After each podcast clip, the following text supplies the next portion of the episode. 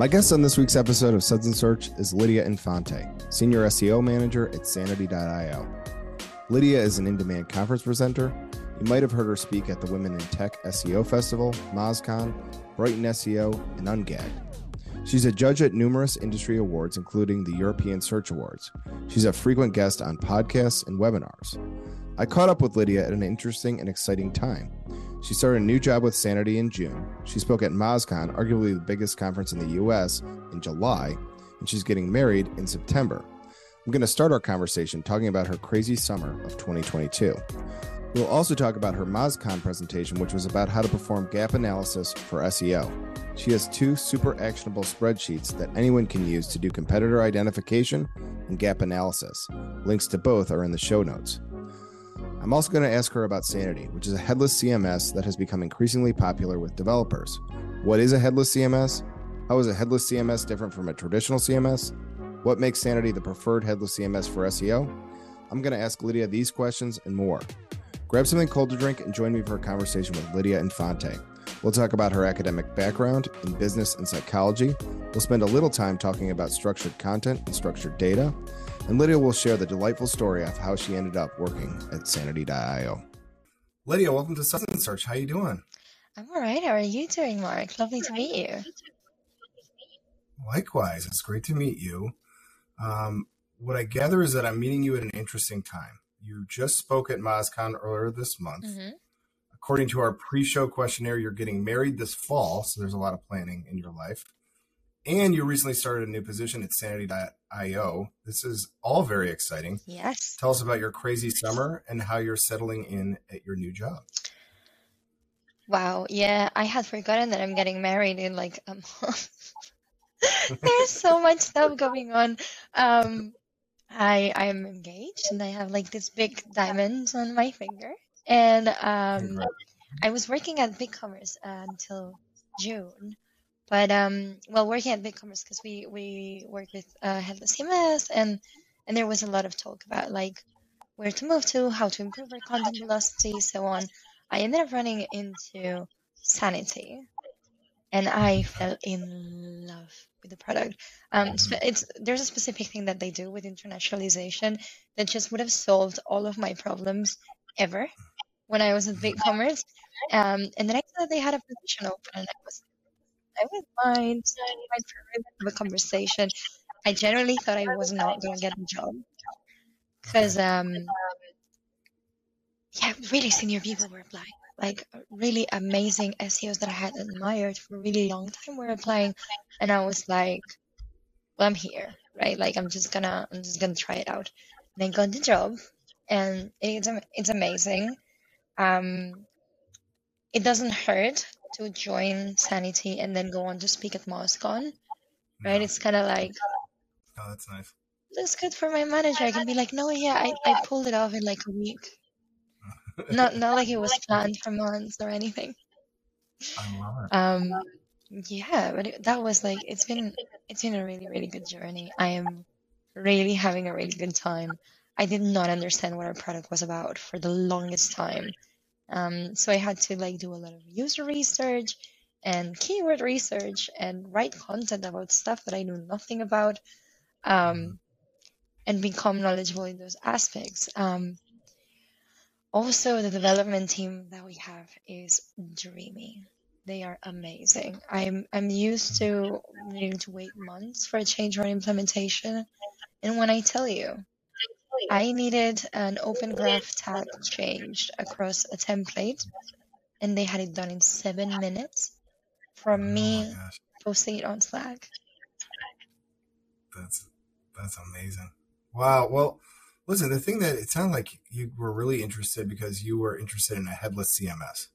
So I wanted to kind of just better understand uh, for our audience sake, especially the difference between a headless CMS and a traditional CMS like, you know, what's the difference and why were you so enamored or so why were you interested in your previous gig in a headless CMS? What do they what does that have to offer?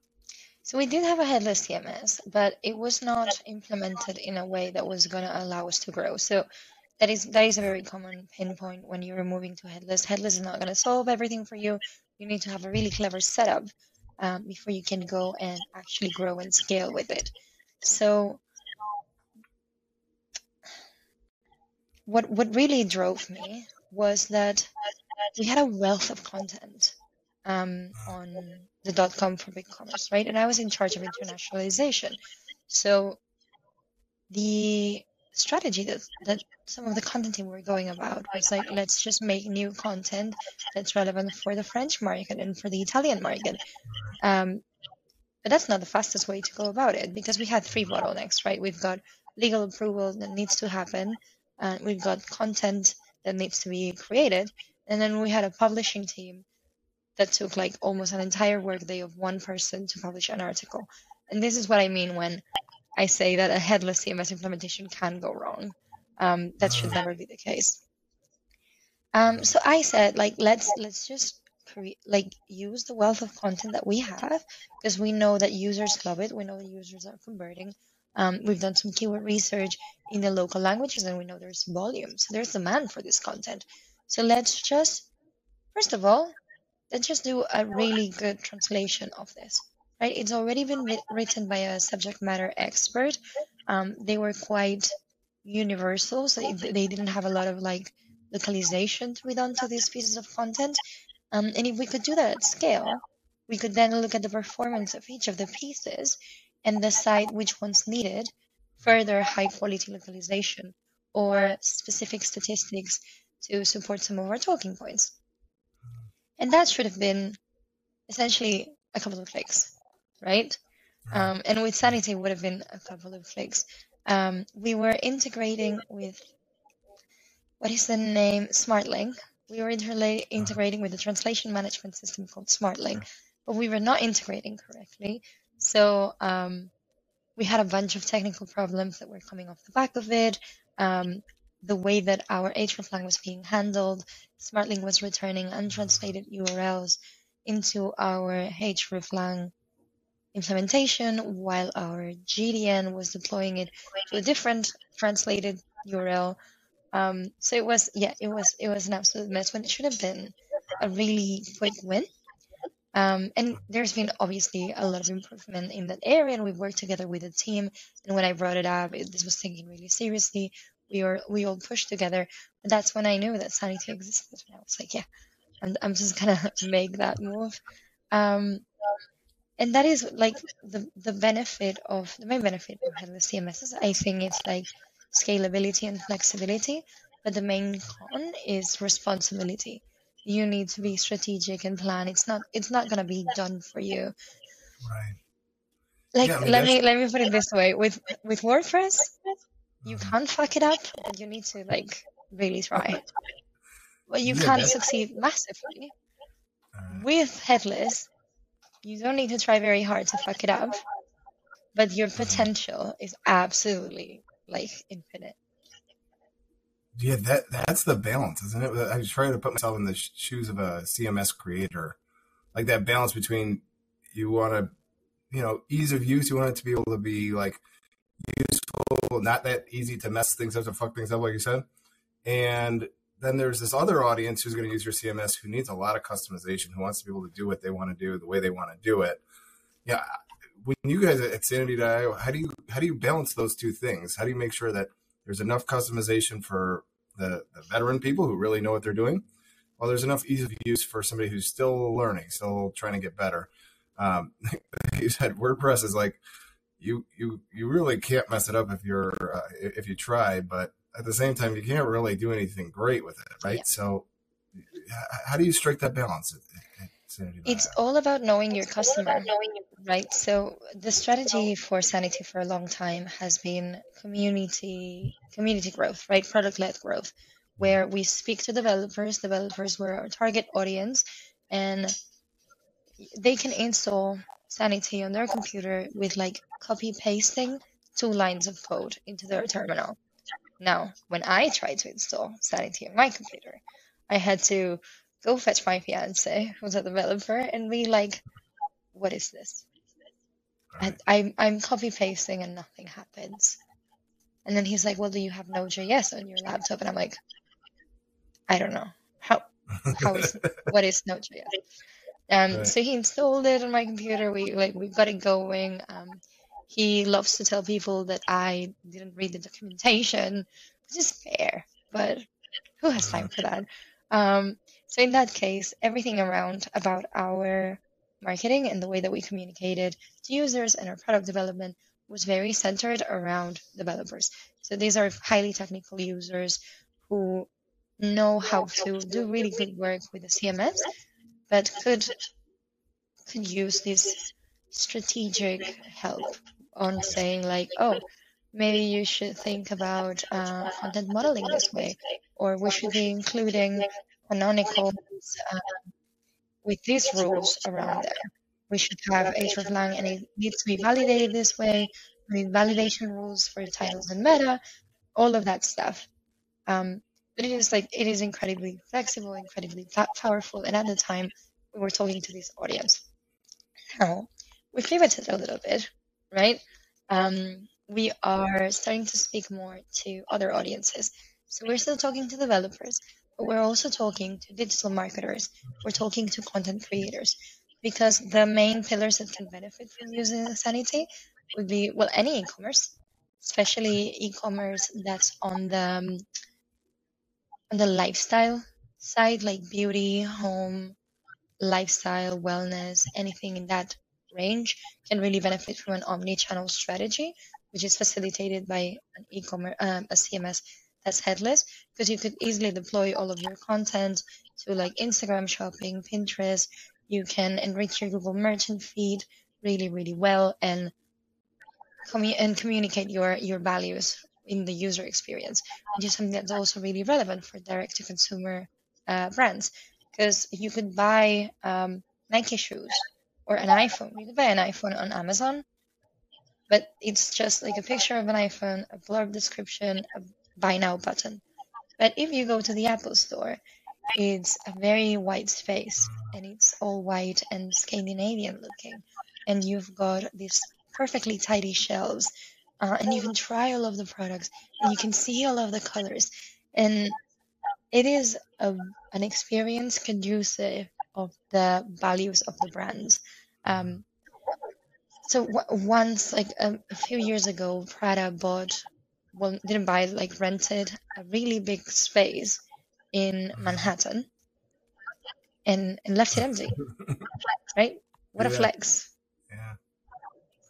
To have these these uh the square footage that's the most expensive in the world and don't even use it to sell you're just using it for people to chill there not like that must have been one of the most expensive marketing campaigns in the history of marketing um, but it is talking about like be present um, treat yourself this lush moment this it, it communicates brand values but if you go onto their e-commerce you might as well be on amazon right and when that happens, D2C brands are going to be losing sales, margin, and con- uh, customer data to the resellers. Um, yeah, we've we've got e-commerce platforms. We also speak to marketers because of the way that our content, the way that we enable content velocity, um, and the way that marketers are probably going to want to have structured content that allows them to um, will measure everything better and deploy their content and products omni-channel. And lastly, um, editorial teams really, really love um, headless CMSs because you centralize all of their content. So instead of having to tweak 30 pages every time there's a, a change in your product or your messaging or your tagline, um, you change it in your centralized core database of content and it gets deployed across the board. So you spend a lot less time doing maintenance tasks and a lot more time doing content Yeah, creation. you, you mentioned something I wanted to talk to you about, which is structured content. So that's one of the biggest solutions that you guys provide. When I hear structured content, I also think structured data. Like those two things come together with me. But you know, kind of help me out with uh, Yeah. a quick definition of structured content and how it it can really improve SEO campaigns for people who use it properly. Yeah. So I don't really know that I could give you a fast um, description of structured content because Okay. I don't understand it well enough myself. Um, But I feel like thinking about it and having some conversations about it. And essentially, you you mm-hmm. do content the other way around when you're thinking structured content. So imagine I'm writing a blog post on WordPress, tippity tappity away on my keyboard, and the content that I see on the back end mm-hmm. is exactly what's going to be displayed. And that content's there, only there, tied to that URL exclusively. But if I want to use structured content, I need to take a step back and start thinking about content modeling. what on earth is that? Right? So um, I need to build, I need to identify distinct entities that I'm going to be working with, right? For example, Apple is going to be working with iPhones, they're going to be working with laptops, we're going to be working with desktops, and they're going to be working with tablets, right? And, and all their accessories and stuff, all the cables that break, and then they sell you for $100. Um, but you, you've got these products, so these would be their core entities. Then they have to um, create a schema with all of the properties of all of those products. So we've got product name, year that it was launched, the price, the tagline, the size of the screen, the um, the storage capacity, the the, the processor, um, all of the images about this content, and all of the structured data for product that you can think for this content. All of that goes into that uh, schema. Then you fill out the schema Okay. with the actual content for each of the products. So instead of content name blank, well, the product name blank, you've got um, iPhone 13, then iPhone 13 Pro, then iPhone 13 Mini. You fill them all out, um, and then you decide how that's going to be deployed. So imagine I want to, um, yeah, I want to make a product page, right? I talk to my developers and I say, hey, developer, I'd like my product page to have a product name at the very beginning. Then I want an image with our brand colors that has uh, the tagline on it. And maybe in the background, I want the phone. Um, then I want a, long description, a story of how we came up with the idea, the values that this phone communicates, five more pictures, then the specs, and then a buy button. And then on the buy button, I want you to go to another page uh, where you're going to be able to see all of the specifics, like all the specs and all the options. So storage, color, blah, blah, blah, blah. Um, insurance and uh, 30 other things with an option to compare stuff.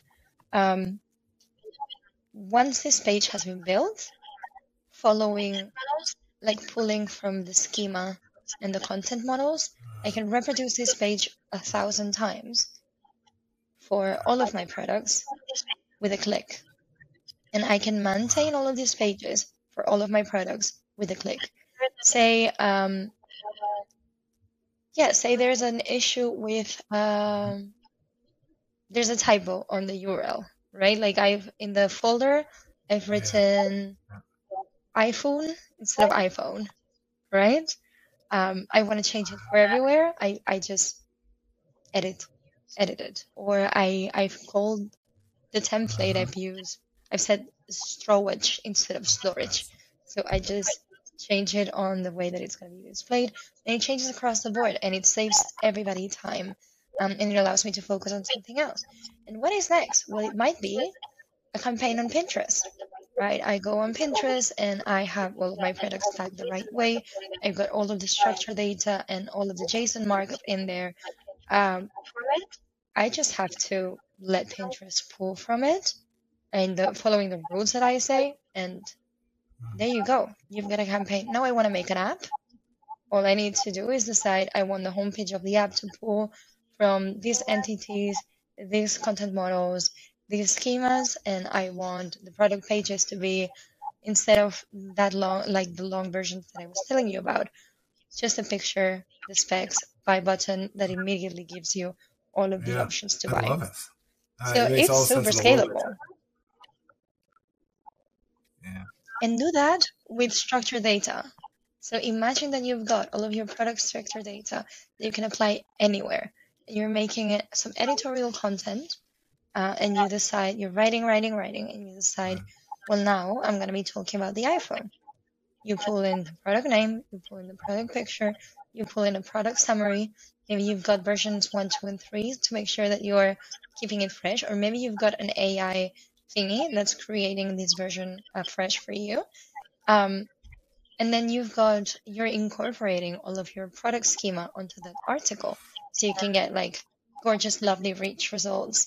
You can help Google understand what your page is about and what your products are about.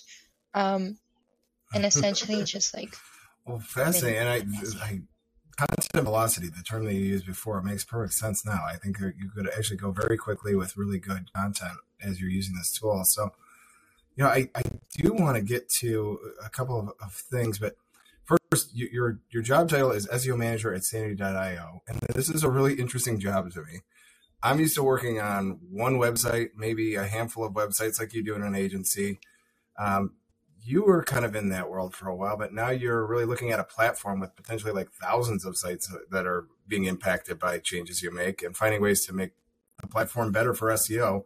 I recently spoke to Keith Goode, who has like a similar challenge where he's at. I just can't imagine the show. It's like such a big macro, big picture challenge.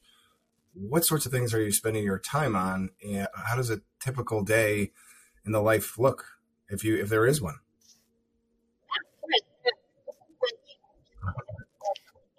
Yeah, of course. There there isn't one yet because I'm I'm quite new to the role and I generally like looking at the way that everybody else is working and how our um, systems function. I don't think any day is gonna be much like the previous one at all. Um, but a lot of what I do is listening to the SEO community about what their pain points are around um, SEO. And I was telling you earlier, it's really easy to to screw up a headless SE, um, headless CMS implementation when it comes to SEO. So something that I'm working on is creating some educational guides on how not to fuck it up, essentially. So like, please remember your canonicals. Um, talk to your developers and don't assume that this is WordPress. You're not gonna be able to install Yoast even though anyone from Yoast is listening and they fancy a tech partnership, hit me up. Um, so yeah, that that is the kind of thing, right? Like, what are the pain points of our users, and what could I do to solve them? Sometimes it's education. Sometimes it's going to be product development. Sometimes I can partner with a different product that could help. Um, well, it's a strange role, to be fair. Like, um, if you want to hear the story, and this story, I don't think I've told it uh, publicly before. My actual job title is Senior SEO Manager and SEO Evangelist at Sanity. So I need to evangelize the internal teams on how to build a better product for SEO. And I need to evangelize the SEO community on how to not fuck up headless CMSs. implementation, right? And like actually benefit from it. Um, I didn't, when I applied to work for Sanity, I applied for the role of principal SEO strategist. And um, I didn't get it. I didn't get the role. I was I was going up against people who have like 20 years of experience in the industry, people who like I've learned from, people who I admire. Um, when I I knew the people who had applied because we all gossip, um, and I told, like, I initially told the recruiter, like, no. And I was like, I love the product, I love the brand, but there's no point in me trying to go against any of them. Um, but they're, um, the recruiter was like, oh, sorry, I already sent your CV and they love you, so now you have to have an interview. Um, and then I met my manager, and he's like so smart, and, and I'm obsessed. And if he's listening to this, hi Paul. Um, they ended up making the role for me. Like they they said, we want to hire you, so come join, and let's see what what we can do together. And then they hired one of the super senior people for principal SEO, and they'll they'll be joining soon. I don't know where this podcast is getting uh is going live. Um, so probably I can't yeah, no, say it'll be out on Thursday. So it's coming up really quick. So yeah, it's interesting as you're as you're talking. I'm remembering I was researching you before I got on here, and in a lot of places it talks about your academic background that you have a background in, in business and psychology. And so that made perfect sense that you're an SEO, business and psychology, those mixed together. But I wonder how you use that academic background of yours in your career in SEO. Is it, is it the way that I would think about it? How do you use psychology, business, those two concepts, and bring them together uh, to make to make better SEO decisions? So, um, obviously, in psychology, you've got some subjects around business psychology, psychology of consumer, psychology of marketing, um, and those are fine, but they're not the the sections that I'm using of my degree. The stuff that I'm using for my degree is essentially psychology to persuasion, um, social psychology, psychology of perception and memory, and psychology of motivation. Right? So, a combination of these um, aspects of psychology are what I what I use to actually like add some extra value be better at communicating internally with my teams. Um, I was a I was a team manager for a little while, and I think my psychology background helped me on that a lot. Um, mm. and understanding the pain points of the users, how we're going to motivate them to action, how we're going to persuade them that we are the right option, um, and how are we going to make sure that we're remembered, and how they're going to remember us. So there is a lot of, um, I think the the um, aspect of psychology for this was it's called basic psychology, not as in very simple, very easy, but like psychology of perception is, is called basic psychology, and it is something that I absolutely loved when I was in uni. Um, then I got, I did get a degree. I did get a master's degree in business. It was in digital business at a business school in Barcelona, and I have to say, I did not learn very much. Uh, it's more like a, a, something that I can put on my CV, and it sounds really impressive. Like, oh yeah, my master's degree in business, whatever. But um, I learned the most valuable thing I learned there was the Ansoff, Ansoff or ASNOF matrix. Can't even say that right. So it's it's a matrix that defines the growth strategies that a company can have in terms of product and in terms of market. So you can stay in your product and your market. And that's a penetration um, strategy. You can stay in your market and amplify product, which is diversification um, strategy. You can keep the same product and open a new market, which is internationalization. And then you've got the last one, I don't remember the name, but obviously you're expanding product and market.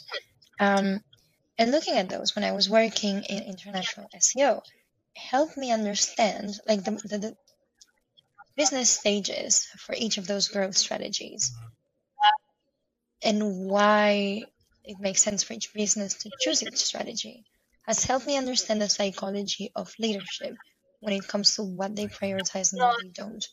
So it's not, ugh, they don't care about SEO, they don't care about doing international perfect. Maybe, they're doing international because their returns have plateaued in their core market and they want to open up a new market, not invest a lot and just find a new source of revenue, right? Um, so understanding the, the psychology of business leadership is something that has helped me be less frustrated when things are not perfect and help me communicate and strategize in a way that's going to be relevant to the business, not just best practice. Because a perfect SEO strategy, per, a perfect SEO mm-hmm. implementation might be horrible for a business if it's not relevant to the business. Yeah. so interesting. I, I, love that background. So, if I can, I'm going to try and shift quickly to some of the more recent presentations you've been talking about. Uh, and, and in them, you've been talking about gap analysis. So, oh yeah, gap analysis for SEO specifically. So, First of all, kudos to you uh, for picking a great topic. I have the hardest time picking topics, and this is a really good one.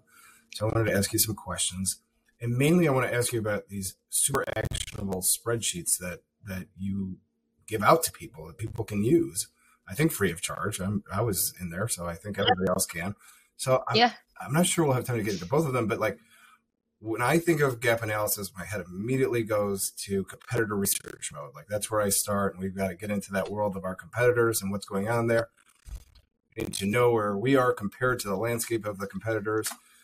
And so you've got this great competitor identification template that, as far as I know, you know, like this this would be the perfect place to start. So it's like exactly kind of how I my brain goes. Now you've got a, a tool that anybody who's watching this can use. So tell our audience about that spreadsheet and ways that they can use it to identify competitors more more accurately. Yeah, man, I'm really happy that you brought up the this spreadsheet and not the not the actual gap analysis spreadsheet because nobody looks at my freaking competitor identification spreadsheet, and I think it's really good. Um, it's really really fundamental to get the actual gap analysis done, right? So thank you. That's really cool. Um, I have found very often that we don't have a clear narrative in businesses of who our competitors are. Um, C-level are going to have some aspirational competitors in their head mm-hmm. that you might never encounter on search. Right. Um, support are going to have some different um, ideas of who our competitors are based on our like who our customers are mentioning, right? Sales might have a different idea based on brand and pricing and who they're encountering in sales events or who they're running against on sales pitches. Um, out of those three sources, the source that's less that's that sits lower in the business hierarchy would be support, and they have the best information, right? Because um, they are more connected to the pain points of the customers and their their journeys. So you have two ways to go about this, right? Like nobody nobody will agree out of the bat anywhere you go who their competitors are. You're not gonna get the same list. You're not gonna get it ordered in the same way, no matter where you go. Um, and that's fine. Your list is also not gonna be the same as everyone else's, but you can you can share yours to like gain some some buy-in from your stakeholders. Um, I would start any competitor research initiative by talking to these three three departments, to three people, and getting some information on like, okay, who are who are our competitors? You say ABC, you say XYZ. I'm gonna make a list, and it's gonna be a judgment-free list. Um, then I go on any competitor research tool. Um, one that I quite like for this is Sistrix, but while I was at Moscone, I used Moscone True Competitor, and I was really impressed, really, really impressed. I don't know how they got to the same results that I got, but that was yeah cool. Um, anyway, go on one of those um, competitor research tools and look at like what is the level of overlap. Um, make a mental note of that because you're going to use that when you're convincing other departments of who your real competitors are. Um, and then you're gonna go and look at your core keywords. You're gonna like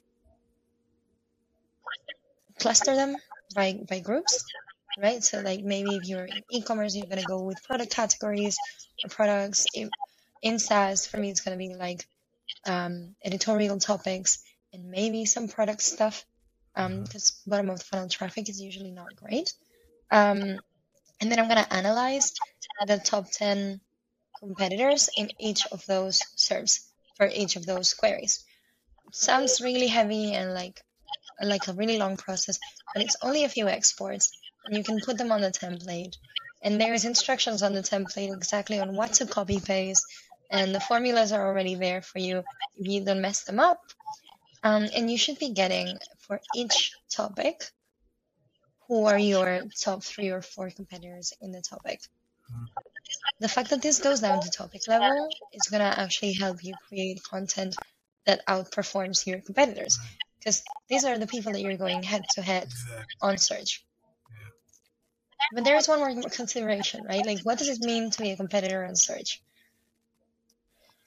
But this is like a really weird example that I've just come up with. But imagine it's I, I live somewhere really hot, and I struggle sleeping because my bed is hot, and I have a partner by my side, and all, ugh. Um, I I can type down um, how to stay cool while I sleep and several different people can pop up and several different products can pop up. Um, a competitor, a, a, true search competitor, should be showing up for the same keywords as you, speaking to the same audience as you, and also they should be removing the need for you.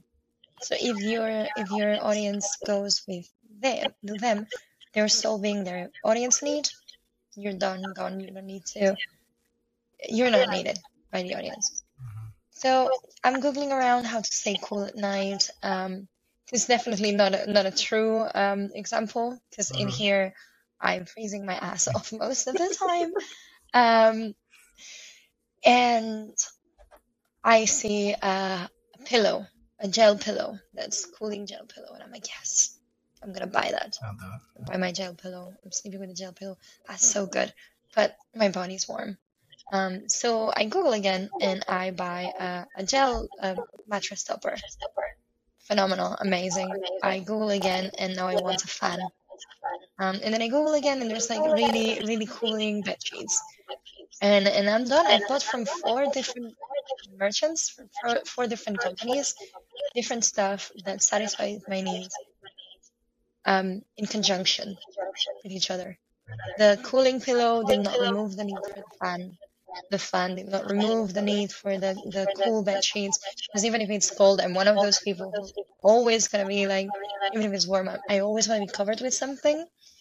Um, so would they be my search competitors? Somewhat, but they're not people that I'm trying to obliterate. I could probably co-market with them, Right. right? True. I could I could be in the same list of best products to stay cool while you sleep. I don't need to be on top of them or anything. Yep. So that's what I mean when I say because that that one's um, hard to understand sometimes. When I say that a competitor, a true search competitor, needs to move needs to satisfy the user's need for you. I see. All right. Well, this is this is awesome. I, I think we'll link to both of these spreadsheets, but I do want to. I'd be remiss if I didn't mention one other uh, template that you have, which will. It's actually the pinned tweet on your on your Twitter right now. is a gap analysis template that again anyone can use, no charge for this. So this is taking that competitor identification and putting it on steroids and using Yeah. some strategy as well. So it starts with benchmarking and benchmarking yourself relative to these competitors that now you're much more knowledgeable about in three key key areas. You know, what are people when they when they open up that spreadsheet? What are people liable to find in the gap analysis template, and how do you suggest they use it? Right. So, so this template is interesting because um, this is also a story that I've not told before. The reason that I built this template is because I have seen I have seen Spanish Spanish SEO industry hyper focus on technical improvements to, to an over improvement extent that makes no sense when like all the websites are competing to be the fastest uh, people are over optimizing whether their internal links are follow or no follow and i'm going to write this script for wordpress that makes your footer links no follow whatever that you can do out of the box. It's like if you had spent that time writing good content you'd be so much further up the the ranks. Um so we we we tend to be biased towards what we can do right? Um i if i had to pick which of the three areas of seo is my strongest i would definitely say it's content so it is likely that if i'm not doing a gap analysis i'm going to come onto a new job and start churning out content left right and center right Right. because that's what I'm where I'm comfortable. That's what I know how to do, um, and I know that it can drive SEO results. But when you're ranking, you're not ranking alone. You're not like it's not about you. It's about the market. It's about who you're ranking against. It's a zero sum game. So you need to do better than your competitors to outrank your competitors. My theory is that if you are already the best at technical, if you have the fastest website, even if you're scoring a 20 on page, page insights, if your competitors are at 15 and they, they're not doing anything to fix it, that probably is not your, your focus, right? You could because of your users, because you love your users and you want to make them happy, um, and also because of the planet, because the, the bigger your website, the bigger your carbon footprint. But um, if you're already the fastest, you're not gonna get higher in in the Google ranks by getting faster. You have to find out what you're not the best at. You can either be Right. average or below average at those things and action that moves the needle. So the um, the gap analysis template that I offer has does two things essentially, right? Uh, You can use it for two things as a benchmark of saying this is where we are in three months, six months, one year later. This is where we are versus our competitors. This is how we've grown. Um, or you can use it to identify and start diagnosing um, why you're below average at one pillar or the other. So what this what this template showed for me when I did this for Sanity was actually super interesting because we have one of the biggest search volumes for our brand out of our entire market. We're only second to our biggest, biggest, biggest competitor It's been there for four years longer than we have, and like they're they're really big. Okay, anyone watching this knows what I'm talking about. Um, and and yeah, they they had um, just a hundred more searches a month than we did, but a lot more branded searches, branded search traffic. So why is that? Clearly, um, our users don't know us well enough to start refining the queries that they ask about us, or we are not ranking for those queries because we're not offering the information. So if you Google Sanity SEO, you have two results that are relevant. You've got our homepage, and you've got a Reddit thread about doing SEO and Sanity. That's not right. I, I need to get on this. I, I'm writing a brief. I'm, I'm working on it, but that is a really good example of why we're not having the same amount of traffic as our main competitor. Um, but yeah, also you, you can look at that that gap analysis because it, it's in fact the one that's on the brief. Sorry, on the on the template. You can see my real actual gap analysis in there, um, and understand where where I am versus my competitors. You can see that we're sort of mid to above average when it comes to web performance optimization. We're below, well, no, mid to above average, I would say, as well for content, below average for brand and links. So I'd, I'd love to turn out content. I feel very confident doing that, but that's not what's going to move the needle for the business right now. I need to be focusing on earning the, the brand awareness and supporting the work of our content marketing and PR teams to get the brand out in the way that's most effective, in the way that's going to earn us links and authority. I'm working on EAT, not the stuff that I that, that I would gravitate to. Right, well, wonderful. Well, I'm excited to watch you and, and Sanity grow in the, in the next couple of years. It's uh, it's been wonderful to chat with you. If people want to connect with you or learn more about Sanity, what's your favorite social media? What's the best way to get in touch with you guys? Right, so you can find me on Twitter at Lydia Infante M. Um, literally, that's my handle for every social media. So knock yourself out if you want to see pictures of me traveling in places or, or my wedding. Um, and you can also go to lydia-infante.com, which is my website. I often write um, different little blog posts in there. I share podcast appearances and like templates. It's all in there. All right, well, wonderful. Well, if I don't see you uh, beforehand, I got married in September. It's a wonderful time of year to get married. So, uh, best of luck to you and, and your beau, and uh, hope to do this in person sometime. For now, I'm going to give you a virtual cheers, and I'll sign off. We'll be back next week with another another episode of Sudden Search. Thanks a lot, Lydia. Thank you.